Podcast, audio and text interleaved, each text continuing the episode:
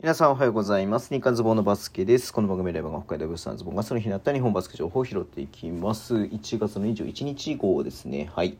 えー、っとね、ゲームデーでしたんで、B1 の方はね、YouTube の方で話しますので、B2 の方ね、話していこうかなと思ってます。まず、アルティーリ千葉と愛媛オレンジバイキングスの試合ですけれども、76対79ね。うん。またサテライト会社だったみたいですけどもね。はい。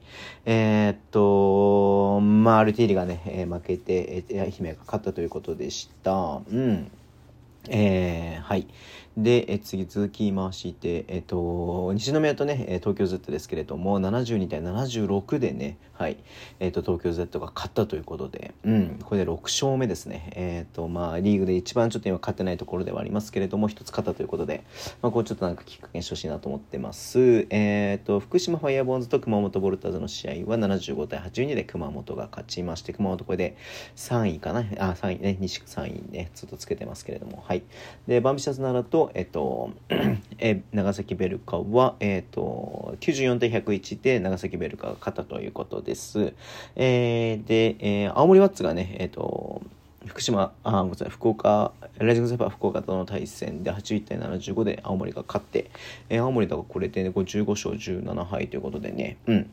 まあもうちょっとで勝率5割が見えてくるってところです。山形ワイバンズは64対81で佐賀バルーナーズに負けて、佐賀が強いですね。26勝6敗。うん。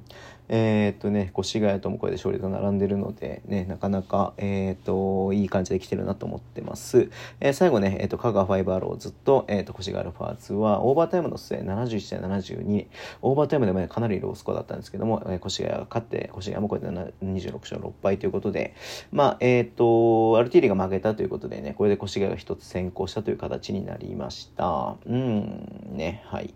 なかなかね、こう、広角なる、えシーズンではありますので、下もね、気になってくる頃ではありますけれども、えっ、と、上位ね、まあ、何、こう、おお青森も愛媛もね、全然こう、まだワイルドカード枠で、えーね、あの、あれなので、うん、ね、西宮もちょっとまだ見えてますし、はい。えーちょっとね、まだまだわからない状況ではありますので、はい、ちょっと注目していきたいなと思って見てます。はい、そんな感じで、今日終わりにしたいと思います。Twitter でも発信します。ぜひフォローお願いします。YouTube 毎日やってます。ラジオとかのアプリで聞いてる方はボタンを押してください。では、今日もつけていただきありがとうございます。それでは、いってらっしゃい。